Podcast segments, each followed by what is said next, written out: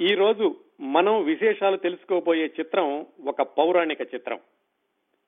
తెలుగువారి పౌరాణిక చలనచిత్ర వారసత్వ సంపదకి కలికి తురాయి అని చెప్పుకోదగిన చిత్రం. తెలుగు ప్రజలు జయీభవ దిగ్విజయీభవ అని ఏకకంఠంతో ప్రశంసించి ఆమోదించి ఆదరించి అభిమానించి గుండెల్లో నిలుపుకున్న అత్యద్భుత పౌరాణిక చిత్రం. సాధారణంగా పౌరాణిక చిత్రం అనగానే దేవుడు భక్తి వ్రతాలు ఇలాంటివన్నీ ఉంటాయి.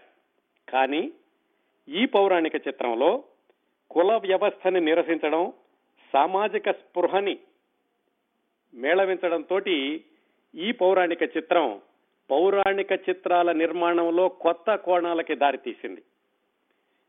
ఎప్పుడు విడుదలైందంటే పౌరాణిక చిత్రాలు దాదాపుగా కనుమరుగైపోయి కుటుంబ గాథా చిత్రాలు కాలం ఏలుతున్న రోజుల్లో విడుదలై కూడా అత్యంత ఘన విజయం సాధించింది.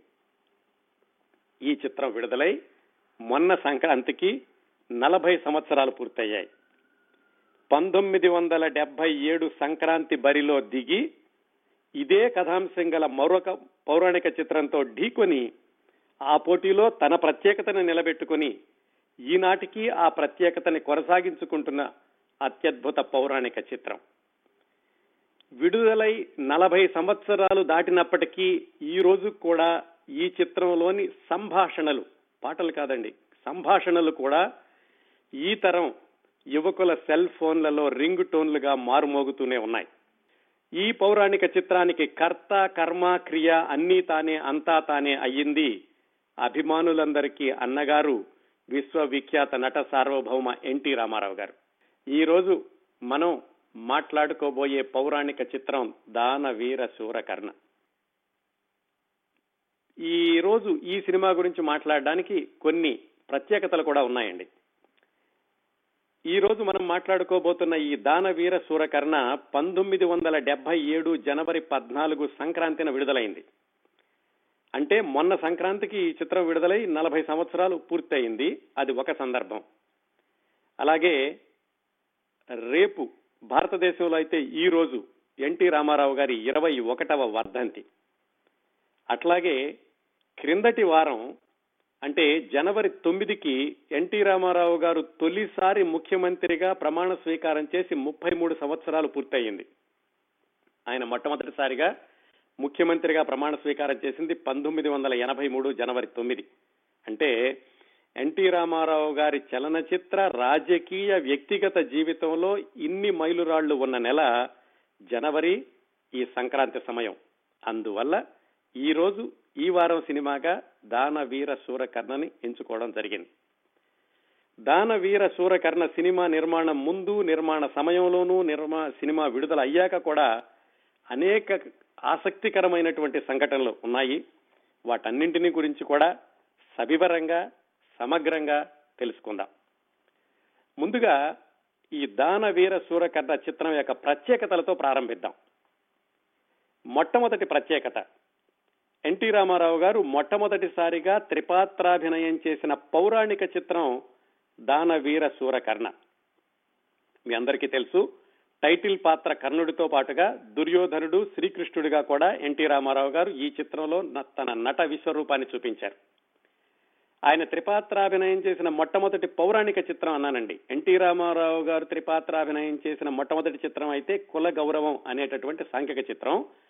పౌరాణిక చిత్రాల్లో మాత్రం ఆయన త్రిపాత్రాభినయం చేసిన మొట్టమొదటి సినిమా ఈ దాన వీర సూరకర్ణ. రెండో ప్రత్యేకత. తెలుగు చలనచిత్ర రంగంలో భారత దక్షిణ భారత చలనచిత్ర రంగంలోనే కాకుండా భారతదేశ చలనచిత్ర చరిత్రలోనే థియేటర్లలో విడుదలైన అత్యధిక నిడివి గల చిత్రం దానవీర సూరకర్ణ అని రికార్డులు చెప్తున్నాయి.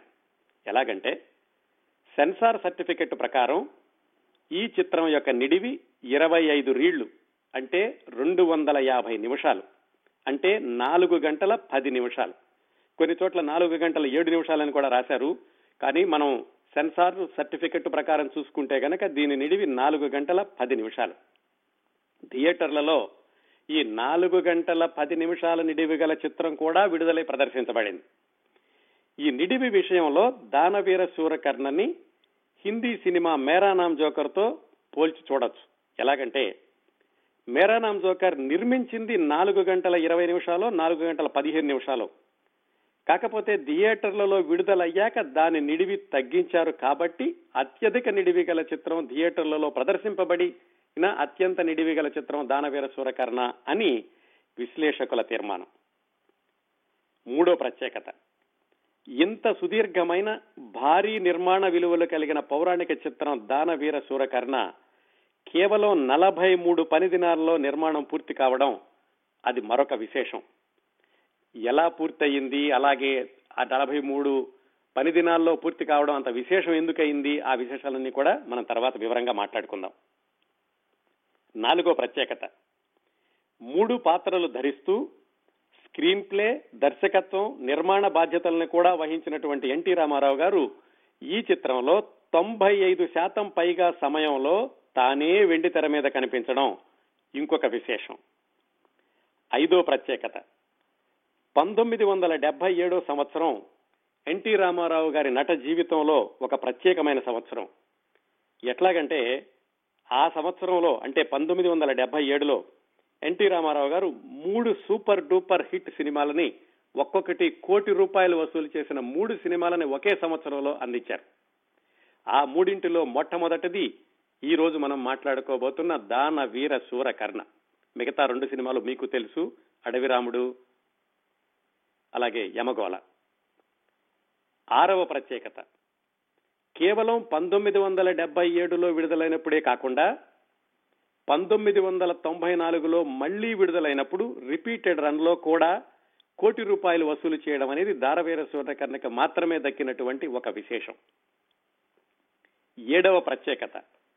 భారతదేశ చలనచిత్ర చరిత్రలోనే జాగ్రత్తగా చెప్తున్నానండి భారతదేశ చలనచిత్ర చరిత్రలోనే సినిమా సంభాషణల ఆడియో రికార్డులు అత్యధికంగా అమ్ముడుపోయిన చిత్రాలు రెండు మూడింటిలో దానవీర సూరకర్ణ ఒకటి. ఎనిమిదో ప్రత్యేకత. ఈ సినిమాలోని పాటలు మరియు పద్యాలు సంఖ్య మొత్తం చూసుకుంటే గనక దానవీర సూరకర్ణ చిత్రంలో ముప్పై ఐదు పద్యాలు పది పాటలు కలిపి మొత్తం నలభై ఐదు మ్యూజిక్ ఐటమ్స్ ఉన్నాయి. ఇది తెలుగు సినిమాలన్నింటిలోకి కూడా అత్యధిక సంఖ్య.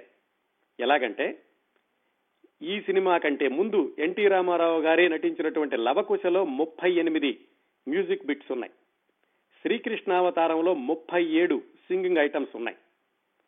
వాటన్నింటితోనూ పోల్చుకుంటే మొత్తం భారత తెలుగు చలనచిత్ర రంగంలో విడుదలైన సినిమాలన్నింటిలోకి కూడా అత్యధికమైనటువంటి సింగింగ్ ఐటమ్స్ నలభై ఐదు ఉన్న చిత్రం దానవీర సూరకర్ణ.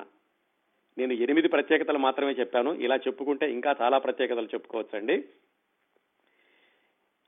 ఈ సినిమా నిర్మాణం పోటీ చిత్రం ఆ విశేషాలకు వెళ్ళబోయేందు ముందుగా ఈ చిత్ర కథా విస్తృతి ఎంతవరకు ఉందో చూద్దాం. దానవీర సూరకర్ణ పేరుకు తగినట్లుగానే ఈ చిత్రం కర్ణుడి కథ ప్రధానాంశంగా ఈ చిత్రాన్ని తీర్చిదిద్దాలి అని ఎన్టీ రామారావు గారి యొక్క ఆశయం. ఈ సినిమా పాటల పుస్తకంలో కూడా ఈ సినిమా యొక్క నిర్మాణం వెనకాలన్నటువంటి ముఖ్య ఉద్దేశం ఏమిటి? అంటే కథ యొక్క ముఖ్య ఉద్దేశం ఏ విషయాన్ని ఈ కథ ద్వారా చెప్పదలుచుకున్నాము అనే విషయాన్ని స్పష్టంగా రాశారు. ఎలాగంటే కులము కలిమి బలిమి శీలము ధర్మము తేజము ఔదార్యము నైపుణ్యము. ఇవి ఎనిమిది గుణాలు. ఈ అష్టగుణాలు నాయకులకి అష్ట ఐశ్వర్యాలు లాంటివి ఈ ఎనిమిది గుణ గుణాలు కలవాడు మానధనుడు సుయోధనుడు దుర్యోధనుడు. దుర్యోధనుడికి ఎనిమిది గుణాలు ఉన్నాయి కాబట్టి ఆయనకి నాయకుడి లక్షణాలన్నీ కూడా ఉన్నాయి. ఇంకా కులము కలిమి అంటే ఉన్నతమైనటువంటి కులము ఐశ్వర్యము ఈ రెండు తప్పక మిగతా గుణాలన్నీ ఉన్నవాడు కర్ణుడు. సాధారణంగా ఈ ఉన్నత కులం ఉన్నవాళ్ళు అలాగే బాగా ఆస్తిపరులు తక్కువ కులం వాళ్ళు తక్కువ లేని లేని వాళ్ళతోటి సహవాసం చేయడం అనేది అరుదైన వార్త. ఇదంతా కూడా మళ్ళీ మనం భారత పరంగా మాట్లాడుకుంటున్నామండి. ఈ ఉత్తర దక్షిణ ధృవాలలో వీళ్ళిరువురు కూడా ఏకాత్మత సంఘటిల్లడమే ఈ కథ యొక్క ప్రత్యేకత. కులము వల్ల కలిమి వల్ల కాక సాటి మానవుని గుణము వల్ల గుర్తించటమే ధర్మము అని చెప్పడమే ఈ సినిమా కథ యొక్క పరమార్థం అని స్పష్టంగా వ్రాసుకున్నారు. అలాగే కర్ణుడి గురించి ఎందుకు ప్రత్యేకంగా చెప్పదలుచుకున్నారు అనే దానికి ఎన్టీ రామారావు గారు ఏం చెప్పారంటే ఈ మహాభారతం యొక్క ప్రసక్తి వచ్చినప్పుడు లేదా మహాదాతలు అనేటటువంటి ప్రసక్తి వచ్చినప్పుడు కూడా బలి చక్రవర్తి శిబి చక్రవర్తి దదీచులు వీళ్ళకి ఇచ్చినటువంటి స్థానాన్ని భారతంలో కర్ణుడికి ఇవ్వలేదు. కానీ లోకంలో ఆ భారత కథ చదివిన వాళ్ళందరూ కూడా ఆ తర్వాత ప్రాచుర్యంలోకి వచ్చినప్పుడు దానకర్ణ అని లోకం ఇచ్చిన బిరుదే గాని భారత కథ ప్రకారం కర్ణుడికి దాన దాన గుణాన్ని ఎక్కువగా చేసి చూపించలేదు. కానీ నిజం నిలకడ మీద గుర్తింపబడింది. వ్యాసుడు కర్ణుడికి కనీసం భార్యను కూడా ప్రసాదించలేదు.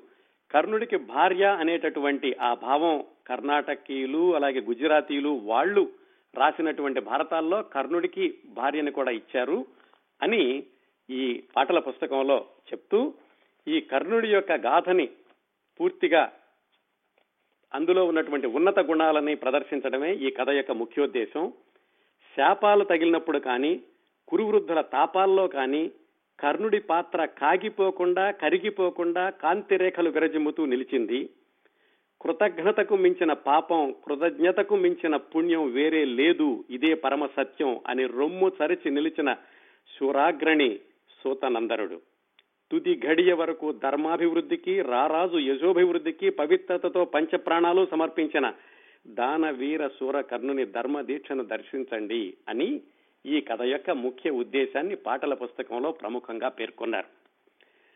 ఇంకా సినిమాలో ఈ కథని ఎలా చెప్పారు అనేటటువంటి కథన విషయానికి వస్తే కర్ణుడి యొక్క బాల్యంతో ఈ చిత్రం మొదలవుతుంది.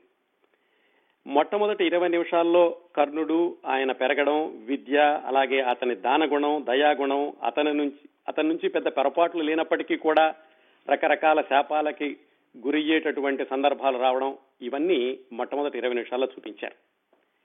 మళ్ళీ సినిమా చివర్లో గంటన్నర పాటు సాగినటువంటి కురుక్షేత్ర సంగ్రామంలో కర్ణుడి పాత్ర ప్రముఖంగా వస్తుంది. అతనికి తన జన్మ వృత్తాంతం తెలియడం తల్లి వచ్చి బతిమాలడం అలాగే తల్లికి ఈయన మాట ఇవ్వడం ఆ తర్వాత కృష్ణుడు కూడా వచ్చి కర్ణుడిని పాండవుల వైపు వచ్చి పోరాడమని అడగడం ఆ యుద్ధంలో ధర్మాధర్మాల చర్చ ఇరువైపులా కూడా ఒక్కొక్కళ్ళే హతమవ్వడం కర్ణుడు దయనీయంగా మరణించడం కృష్ణుడు ఆ మరణానికి మనం కారణం కాదులే అని చెప్పి అర్జునుడికి నచ్చజెప్పడం అలాగే ఆ తర్వాత హితుడు మరణించాక నాకెందుకీ సామ్రాజ్యం అని దుర్యోధనుడు విరాగి అవ్వడం ఆ దుర్యోధనుడు కూడా మరణించి ఆ ఆత్మ కర్ణుడి ఆత్మతో కలిసిపోవడం ఇలా దీంతో ఈ సినిమా ముగుస్తుంది. అయితే మొదటి అరగంట సుమారుగా అలాగే చివరి గంటన్నర ఈ రెండు గంటలో మినహాయిస్తే మధ్యలో ఉన్న రెండు గంటల్లోనూ దుర్యోధనుడి పాత్ర ఎక్కువగా కనిపిస్తుంది. కురుక్షేత్ర యుద్ధానికి దారి తీసినటువంటి పరిస్థితుల్లో ముఖ్యమైన ఘట్టాలని గుదిగురిచి ఆ రెండు గంటల్లో కూడా కథని అత్యంత జనరంజకంగా నడిపారు ఎన్టీ రామారావు గారు. కులం కంటే కూడా గుణం గొప్ప అని మీకు మాత్రం కులం ఉందా అని కురువృద్ధులందరినీ ఎదిరించి ఆ దుర్యోధనుడు కర్ణుడిని హక్కున చేర్చుకోవడం ఆ తర్వాత రాజసూయాగం మయసభ మాయాజోదం పాండవుల అరణ్యవాసం అజ్ఞాతవాసం శ్రీకృష్ణరాయవారం వీటన్నింటి తర్వాత చిట్ట చివరి గంటన్నర మళ్ళీ ఈ కురుక్షేత్ర సంగ్రామం తోటి ఈ సినిమా పూర్తవుతుంది. ఇదండి నాలుగు గంటల పది నిమిషాల దానవీర సూరకర్ణ యొక్క కథా విస్తృతి. ఎన్టీ రామారావు గారు ధరించినటువంటి ఆ మూడు పాత్రల్లో కూడా ఆయా పాత్రల యొక్క వ్యక్తిత్వాన్ని మనస్తత్వాన్ని అత్యద్భుతంగా అత్యద్భుతంగా చిత్రించడమే కాకుండా చిత్రించి అభినయించడమే కాకుండా శక్తివంతమైన సంభాషణలతో ప్రేక్షకుల్ని మంత్రముగ్ధుల్ని చేశారు. ఇటు చూస్తే ఎన్టీఆర్ అటు చూస్తే ఎన్టీఆర్ ఎటు చూసినా ఎన్టీఆర్ అన్నట్లుగా చిత్రం మొట్టమొదటి నుంచి చివరి వరకు కూడా ప్రేక్షకులకి ఒక విధమైనటువంటి తన్మయత్వంలోకి తీసుకెళ్ళగలిగారు విశ్వవిఖ్యాత నట సార్వభౌముడు. కుల వ్యవస్థను చీల్చి చెండాడుతూ దుర్యోధనుడు ఆయన ఆయన పలికినటువంటి సంభాషణలు ఆ పాత్రని ఎన్టీఆర్ పోషించిన విధానం సాహో ఎన్టీఆర్ అనిపించారు. అలాగే ఈ దుర్యోధనుడి యొక్క రెండో కోణాన్ని దీనిలో ప్రముఖంగా చూపించారు ఈ దానవీర సువకరణలో ఎలాగంటే సాధారణంగా మనం మిగతా సినిమాల్లో చూసినప్పుడు కానీ చాలా కథల్లో పరిచయమైనటువంటి దుర్యోధనుడు ఒక రకంగా ఉంటే ఈ దానవీర సూరకర్ణలో ఉండేటటువంటి దుర్యోధనుడు వేరుగా ఉంటాడు. ఎలాగా? కులాలకు అతీతుడు. పౌరుషం అభిమానం కలవాడు స్నేహశీలి ఇలాంటి సుగుణాలన్నింటినీ కూడా ఎక్కువగా చూపించారు ఈ దానవీర సూరకర్ణలో. అలాగే ఎప్పుడు ఎత్తులు జిత్తులు రాజకీయ తంత్రాల్లో ఉండే దుర్యోధనుడు ఇది మిగతా కథల్లోనూ మిగతా సినిమాల్లోనూ ఈ సినిమాలో ప్రేమ శృంగారం లాలిత్యం లాంటి ముదుల మృదువైన భావాలను కూడా కలిగి ఉంటాడు. అంటే ప్రతి మనిషికి కూడా రెండు కోణాలు ఉంటాయి కదా. ఈ సినిమాలో దుర్యోధనుడి యొక్క ఆ మంచి గుణాలని ఎక్కువగా చూపించేటటువంటి వైపు చూపించారు. అయితే సినిమా అంతా ఇలాగే ఉందా? మరి సినిమాలో ఏమాత్రం తప్పులు లేవా? ఎవరు కూడా విమర్శలకు గురి కాలేదా అంటే అది కూడా జరిగిందండి. దానికి రాబోయే ముందు ఇంకొక విషయం చెప్తాను. ఈ దుర్యోధనుడిని ఇలా చూపించటము అలాగే కర్ణుడి పాత్ర పట్ల కూడా సానుభూతిని అలాగే మన మనసులు కరిగించేలాగా పెంచుకుంటూ వెళ్ళారు కదా గమనంలో. ఒక్కోసారి శ్రీకృష్ణుడు దుర్యోధనుడితోటి కర్ణుడితోటి మాట్లాడినప్పుడు వాళ్ళు శ్రీకృష్ణుడిని ఎదిరించినప్పుడు మనకు అనిపిస్తుంది శ్రీకృష్ణుడి పాత్ర పట్ల ఎంత దైవభావం ఉన్నప్పటికీ ఈ సుయోధనుడు కర్ణుడే నిజమేమో మాట్లాడేది శ్రీకృష్ణుడే తప్పు చేస్తున్నాడేమో శ్రీకృష్ణుడే వీళ్ళని మాయ చేస్తున్నాడేమో అని కొంత ఒప్పించే విధంగా కూడా ఇందులోని సంభాషణలో సన్నివేశాలని తీర్చిదిద్దారు. మొత్తంగా చూస్తే సినిమాలో ఇంకొక విశేషం ఏమిటంటే ఒక్కటంటే ఒక్కటి కూడా హాస్య సన్నివేశం లేదు.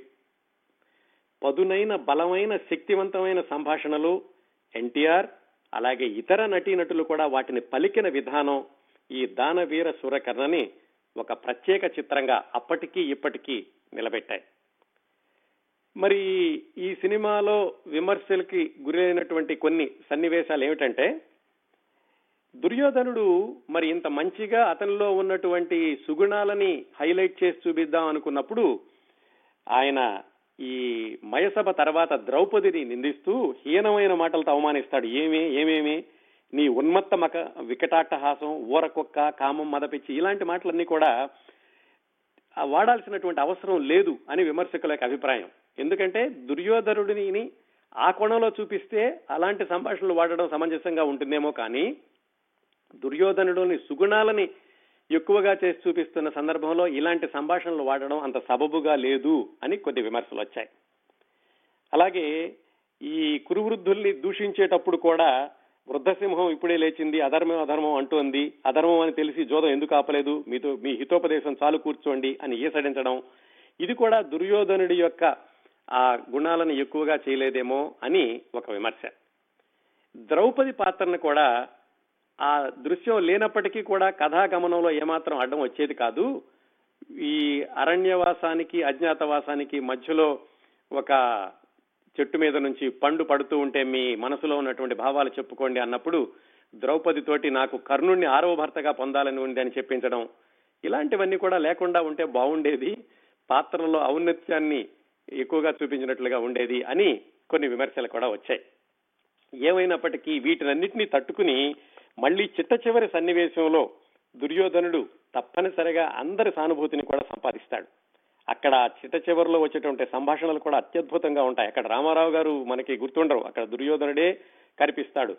అధర్మ యుద్ధంలో తొడలు విరగగొట్టాక నేల కూలాక బరువుగా చాలా నెమ్మదిగా దుర్యోధనుడి పాత్ర అంటుంది. శ్రీకృష్ణ దేవుడినంటివి ధర్మ సంస్థాపన కోసం అవతరించానంటివి. స్వజన రక్తంతో వండి వార్చిన కూడు నీవే నీ చేతులతో ధర్మజనకు తినిపించు అడుగు. నా హితుడు నాకై వేచి ఉన్నాడు సెలవు అని వెళ్తున్నప్పుడు గుండెలు బరువెక్కని ప్రేక్షకులు అంటూ ఉండరు. ఈ సినిమా మొత్తం చూస్తే సాధారణంగా మనం భారతంలో అనగానే గుర్తొచ్చే జంట శ్రీకృష్ణార్జునులు. కానీ ఈ సినిమా చూశాక అనిపిస్తుంది శ్రీకృష్ణార్జునుల జంటక జంటకి ధీటుగా ఉండేటటువంటి జంట దుర్యోధనుడు కర్ణుడు అని. ఇదండి ఈ సినిమాల యొక్క కథని మనం విహంగ వీక్షణలా చూస్తే కొన్ని కొన్ని సన్నివేశాలని మనం పట్టి చూస్తే కనుక ఇది ఈ నాలుగు గంటల పది నిమిషాల దాన వీర సూరకర్ణ సినిమాలోని కథ. ఈ దానవీర సూరకర్ణ సినిమాలో దుర్యోధనుడి పాత్రని కర్ణుడి పాత్రని పోల్చి చూసి కొంతమంది ఏమన్నారంటే ఈ సినిమాకి దానవీర సూరకర్ణ అనే పేరు కంటే అభిమాన ధన సుయోధన అని పెడితే బాగుండేది దుర్యోధనుడి యొక్క పాత్ర ఎక్కువగా ఉంది అని కొంతమంది కూడా వ్యాఖ్యలు చేశారు ఆ రోజుల్లోనూ. ఇక సినిమా విశేషాల్లోకి వస్తే పంతొమ్మిది వందల డెబ్బై ఏడు సంక్రాంతి బరి రెండు పోటీ చిత్రాలు. ఒకే కథాంశంతో ఒకే సమయంలో నిర్మించబడి ఒకే రోజు విడుదలైన చిత్రాలు దాన వీర సూరకర్ణ కురుక్షేత్రం. ఈ పోటీ ఎలా మొదలైంది? ఎందుకు మొదలైంది? అసలు ఈ రెండు చిత్రాలు మొదలు కావడానికి ముందు ఏం జరిగింది? ఈ విశేషాలు తెలుసుకోవడానికి ముందు అసలు తెలుగు సినిమాల్లో ఇలా పోటీ చిత్రాలు విడుదలవ్వడం అనేది ఎప్పుడు మొదలైంది? ఈ పోటీ చిత్రాలు అంటే ఒకే కథాంశంతో ఒకేసారి నిర్మించబడి ఒకే రోజు విడుదలవ్వడం అనేది ఎప్పటి నుంచి వచ్చిందో మనం క్లుప్తంగా చూద్దాం. చాలా ఆసక్తికరమైనటువంటి విశేషాలు దొరుకుతాయి ఆ అంశంలో. ఎలాగంటే తెలుగు టాకీ పంతొమ్మిది వందల ముప్పై ఒకటి ముప్పై రెండు ప్రాంతాల్లో మొదలైంది. తెలుసు కదా? ఆ మరుసటి సంవత్సరమే అంటే పంతొమ్మిది వందల ముప్పై మూడులోనే ఈ పోటాపోటీ చిత్రాలనేటటువంటి ప్రక్రియ ప్రారంభమైంది.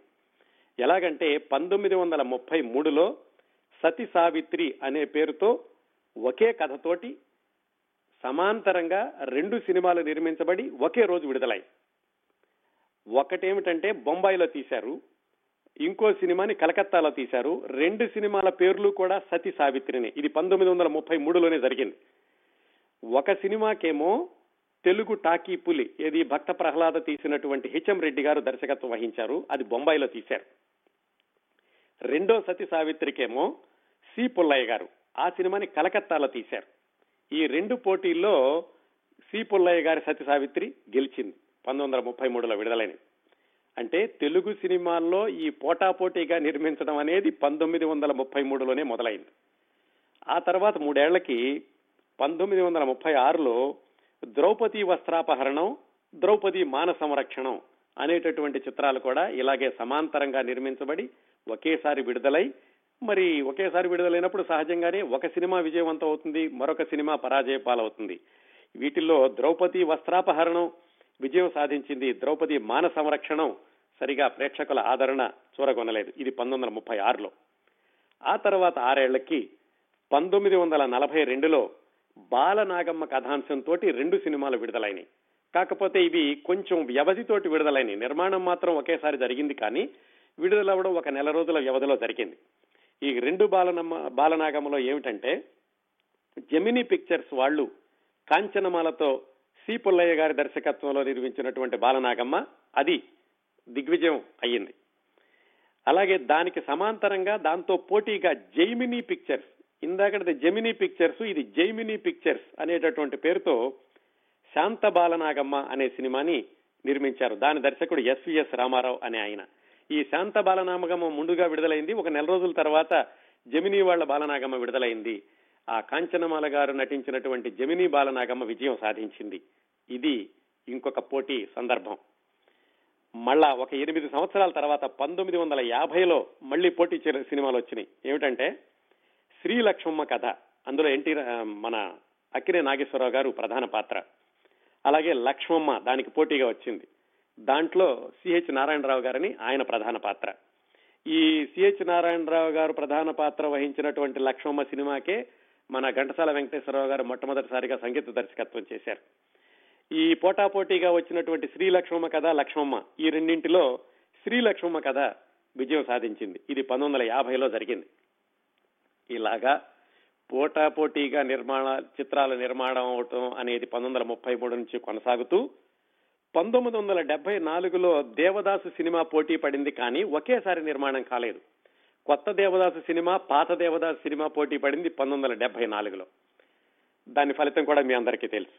అలా కొనసాగుతూ వచ్చినటువంటి ఈ పోటీ పంతొమ్మిది వందల డెబ్బై ఆరులో ఇదిగో నిర్మాణం జరిగినటువంటి ఈ రెండు సినిమాలు దానవీర సూరకర్ణ కురుక్షేత్రం పంతొమ్మిది వందల డెబ్బై ఆరులో నిర్మాణం ప్రారంభమై పంతొమ్మిది వందల డెబ్బై ఏడు జనవరి పద్నాలుగుల రెండు సినిమాలు కూడా ఒకే రోజు విడుదలైనవి అదండి ఈ రెండిటి యొక్క పోటీ. మరి ఈ రెండిటికి పోటీ ఎందుకు వచ్చింది? తెలిసే ప్రారంభించారా? తెలియక ప్రారంభించారా? ఎలా జరిగింది? అనే దానికి వెళ్ళబోయే ముందు అసలు ముందుగా ఈ రెండు సినిమాల యొక్క నిర్మాణ నేపథ్యం ఏమిటో చూద్దాం. దానవీర సూరకర్ణ. ఈ సినిమా నిర్మించాలి అనేటటువంటి ఆలోచన ఎన్టీ రామారావు గారికి ఎలా వచ్చింది? అంటే కొన్ని కొన్ని సంఘటనలు సన్నివేశాలని మనం వెనక్కి తిరిగి చూసుకుంటూ వాటిని అన్ని అల్లుకుంటూ వస్తే కనుక ఎలా మనకి ఎలాంటి విశేషాలు తెలుస్తాయంటే ఎన్టీ రామారావు గారి సినిమాల్లోకి రావడానికి ముందే ఆయనకి ఈ కర్ణ పాత్రతోటి పరిచయం ఉంది. ఎలాగంటే ఆయన పంతొమ్మిది వందల నలభై ఐదు ప్రాంతాల్లో గుంటూరులో చదువుకునేటప్పుడు విజయవాడ నుంచి వెళ్ళేవాళ్ళు కొన్ని రోజులు ఆ తర్వాత గుంటూరులో ఉన్నారనుకోండి విజయవాడ నుంచి ఈయన గుంటూరు పొద్దున్నే ట్రైన్కి గుంటూరు వెళ్ళడం చదువుకుని మళ్ళీ సాయంకాలం రావడం ఇలా వస్తున్న రోజుల్లో విజయవాడలో జంధ్యాల గౌరీనాథ శాస్త్రి గారని కాస్త ధనవంతుడు నాటకాలంటే చాలా అభిరుచి ఉన్నటువంటి వ్యక్తి ఉన్నారు. ఆయనే భక్త పోతనలో శ్రీనాథుడి వేషం కూడా వేశారు. ఆయన నాటకాలు కూడా వేస్తూ ఉండేవాళ్ళు పద్యాలు అద్భుతంగా పాడుతూ ఉండేవాళ్ళు. ఆ జంధ్యాల గౌరీనాథ శాస్త్రి గారు యువకుడైనటువంటి ఎన్టీ రామారావు గారిని చూసి నువ్వు నా అప్పటికే నాటకాలు వేస్తున్నారు ఎన్టీ రామారావు గారు. నువ్వు నాటకాలు వేస్తావు కదా బాబు. నేను మహారథి కర్ణ అనేటటువంటి ఒక నాటకం తయారు చేస్తున్నాను. దీంట్లో ఒక పాత్ర వేద్దు గారిని రా అని ఎన్టీ రామారావు గారితో రిహార్సల్ కూడా చేయించారు. మరి ఆ నాటకం వేశారా లేదో తెలియదు కానీ జంధ్యాల గౌరీనాథ శాస్త్రి గారికి సినిమా నిర్మాణం పట్ల కూడా ఆసక్తి ఉంది అప్పటి నుంచే. ఆయన ఈ మహారథి కర్ణ సినిమా కూడా తీస్తాను. నువ్వు దాంట్లో వేషం వేద్దురు గాని అని ఎన్టీ రామారావు గారికి చెప్పారు. ఇంకా ఆయన అప్పటికి సినిమాల్లోకి రాలేదు. ఆయన ఇంకా గుంటూరులో చదువుకుంటున్నారు. చెప్పారు కానీ ఆ సినిమా నిర్మాణం జరగలేదు. దాంతో ఎన్టీ రామారావు గారు ఆ సినిమా ద్వారా సినిమాల్లోకి రాలేదు. కానీ ఆయన నట జీవితానికి ఈ కర్ర పాత్రతోటి పరిచయం ఆ పంతొమ్మిది వందల నలభై ఐదులోనే జరిగిందనమాట ఇంకా తర్వాత ఎన్టీ రామారావు గారు సినీ రంగ ప్రవేశం ఆ తర్వాత ఆయన గొప్ప నటుడు అవ్వడం రకరకాల పాత్రలు పోషించడం ఆ రకరకాల పాత్రలు పోషించే క్రమంలో పంతొమ్మిది వందల యాభై తొమ్మిదిలో భూ కైలాస్ అనే సినిమాలో రావణుడి పాత్ర పోషించాక ఆయనకి రావణుడి పాత్ర పట్ల అభిమానం పెరిగి ప్రతి నాయక పాత్రని కూడా మనం మంచిగా చూపించవచ్చు. అందరిలో కూడా మంచితనం ఉంటుంది. ఏవో చెడ్డ గుణాలు ఉండడం వల్ల ఆ మంచితనం మరుగున పడుతుంది. కానీ మంచితనం లేనివాడంటూ ఉండడు. ఈ ముఖ్యంగా ఈ పౌరాణికాల్లోని రావణుడు దుర్యోధనుడు ఇలాంటి పాత్రలు అనేటటువంటి ఆలోచనతోటి రావణుడి పాత్రని ప్రముఖంగా చిత్రిస్తూ ఆ తర్వాత ఆయన పంతొమ్మిది వందల అరవై ఒకటిలో తన సొంత సినిమా సీతారామ కళ్యాణాన్ని నిర్మించారు. ఆ తర్వాత పంతొమ్మిది వందల అరవై నాలుగు జనవరి పద్నాలుగు సరిగ్గా సంక్రాంతి రోజున విడుదలైంది కర్ణ సినిమా. అది తమిళంలోనూ తెలుగులోనూ ఒకేసారి నిర్మించబడింది. దాంట్లో ఎన్టీ రామారావు గారు శ్రీకృష్ణుడి పాత్ర పోషించారు. కర్ణుడి పాత్ర పోషించింది జమిన్ శివాజీ గణేశన్ గారు. ఆ సినిమా నిర్మించింది బిఆర్ పంతులు అనే ఆయన. ఆ పంతొమ్మిది వందల అరవై నాలుగు సంక్రాంతికి విడుదలైన కర్ణ సినిమాలో కూడా ఈ కర్ణుడి యొక్క మానసిక సంఘర్షణ ఈ సోదరులు సోదర స్నేహబంధం సోదర సంబంధం వీటి వీటితో పాటుగా ఈ కుల వ్యవస్థ పట్ల అలాగే కుల వివక్షత పట్ల కూడా చాలా సునిశ్చితమైనటువంటి చాలా వాడి అయినటువంటి సంభాషణలు ఉన్నాయి.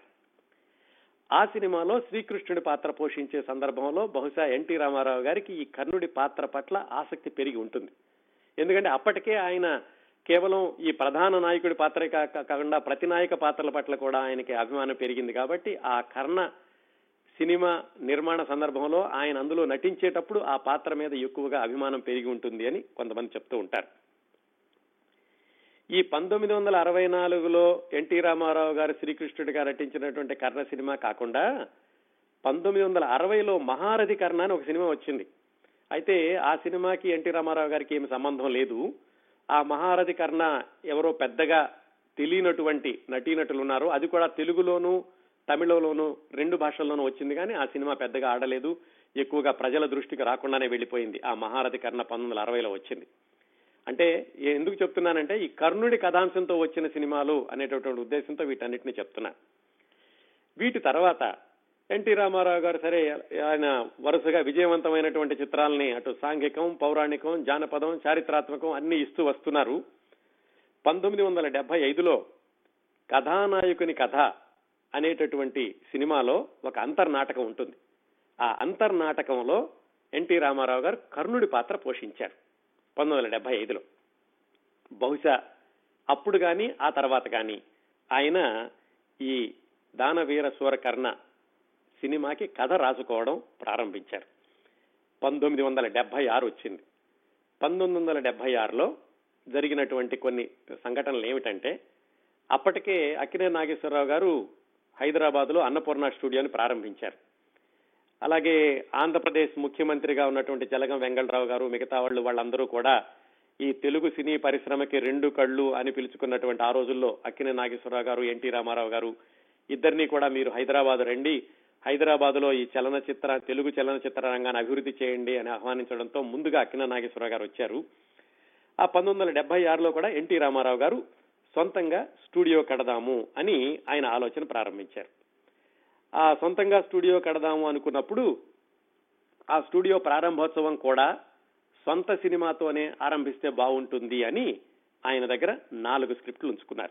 ఆ నాలుగు సినిమాలు తీయాలని ఆయనకి ఎప్పటి నుంచో ఆయన ప్రయత్నాలు ఉన్నాయి ఆ నాలుగు కథలు రాసుకున్నటువంటి సినిమాలు ఏమిటంటే దానవీర సూరకర్ణ చాణక్య చంద్రగుప్త వెంకటేశ్వర మహత్యం శ్రీరామ పట్టాభిషేకం. ఈ నాలుగిటికి ఆయన కథలు సిద్ధం చేసుకుని ఉన్నారు. సరే ఈ స్టూడియో ప్రారంభోత్సవాన్ని దానవీర సూరకర్ణతో చేద్దాము అనుకుని ఆయన ఈ దానవీర కర్ణ దానవీర సూరకర్ణ సినిమాలో కృష్ణుడి పాత్ర వెయ్యండి అని అక్కినే నాగేశ్వరరావు గారిని అడిగారు.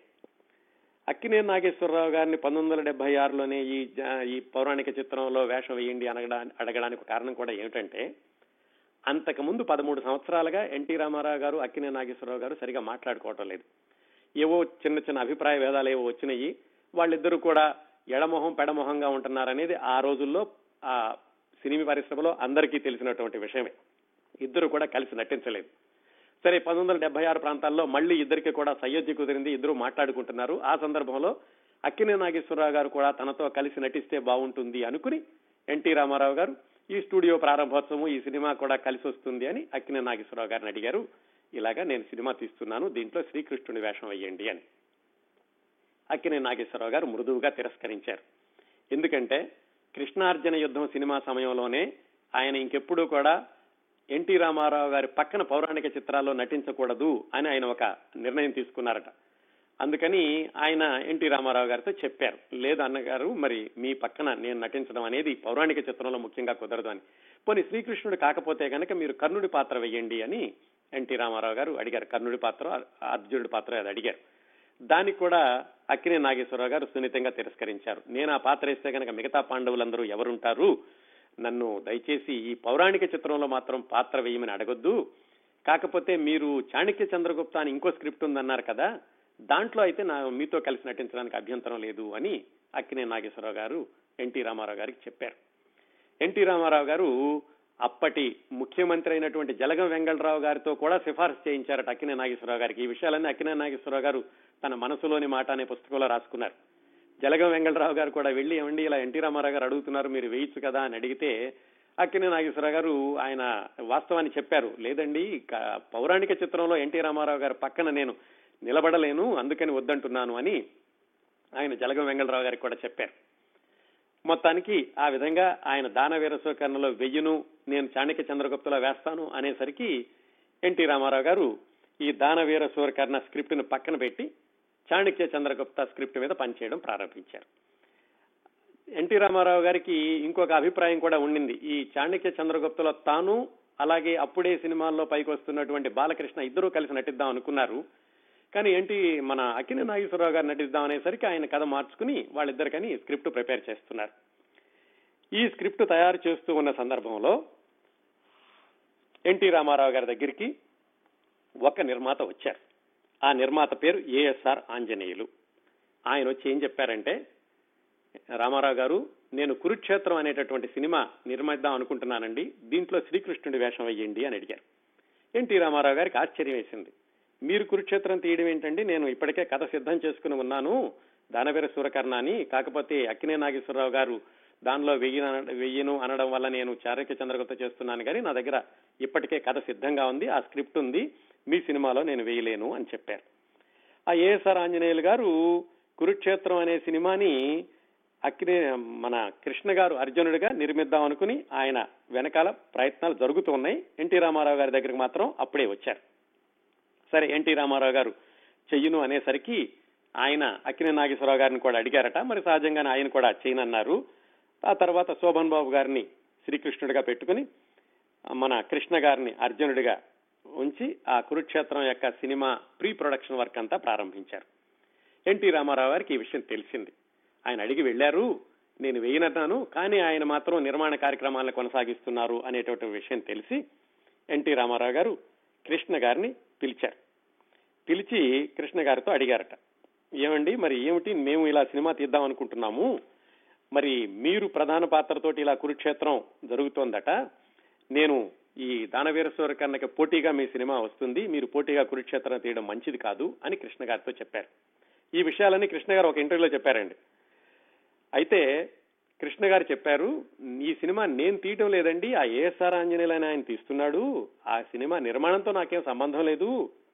కేవలం నన్ను అర్జునుడిగా బుక్ చేసుకున్నారు అంతే కాకపోతే మీరు ఇంత దృఢంగా మీ స్క్రిప్ట్ మీద చేద్దాం అనుకుంటున్నారు కాబట్టి నేను వెళ్ళి ఆంజనేయులు గారితో చెప్తాను ఈ సినిమా మానేద్దామని అని ఆయన నిర్మాత ఐఎస్ఆర్ ఆంజనేయులు గారి దగ్గరికి వెళ్ళి ఏమండి ఇలా ఎన్టీ రామారావు గారు చెప్తున్నారు మనం మానేస్తే బాగుంటుంది అని ఆయనకి చెప్పారు.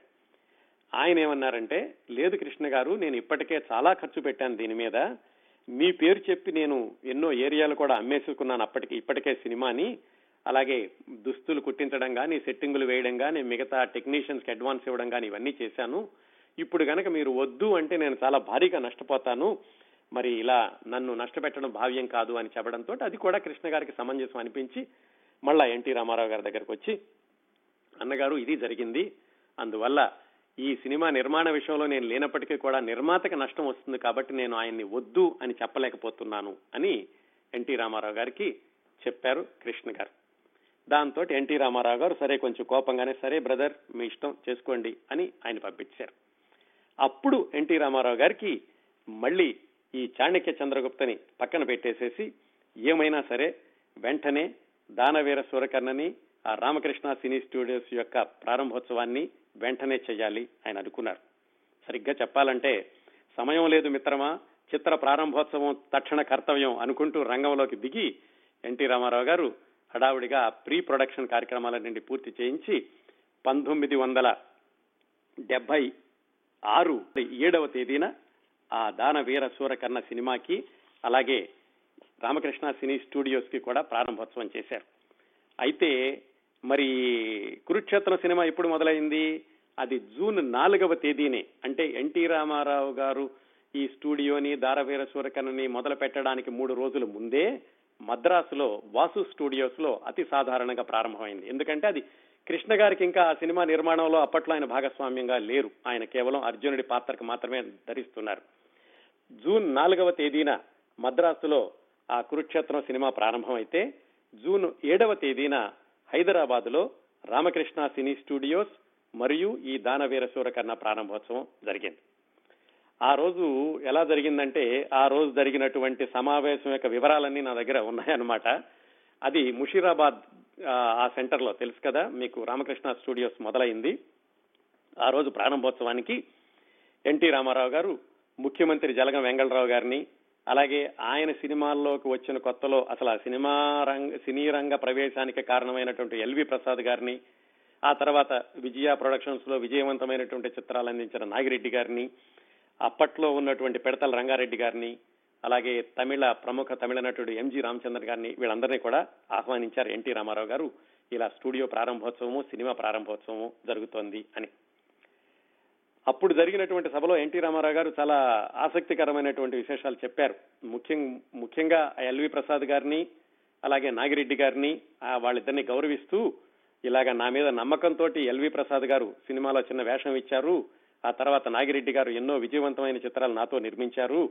వాళ్ళిద్దరికీ కూడా నేను ముందు కృతజ్ఞతలు తెలియచేసుకోవాలని చెప్పి ఆ తర్వాత స్టూడియో నిర్మాణం వెనకాలన్నటువంటి విశేషాలను చెప్పారు. నన్ను ఇలాగా వచ్చి స్టూడియో కట్టమన్నారు.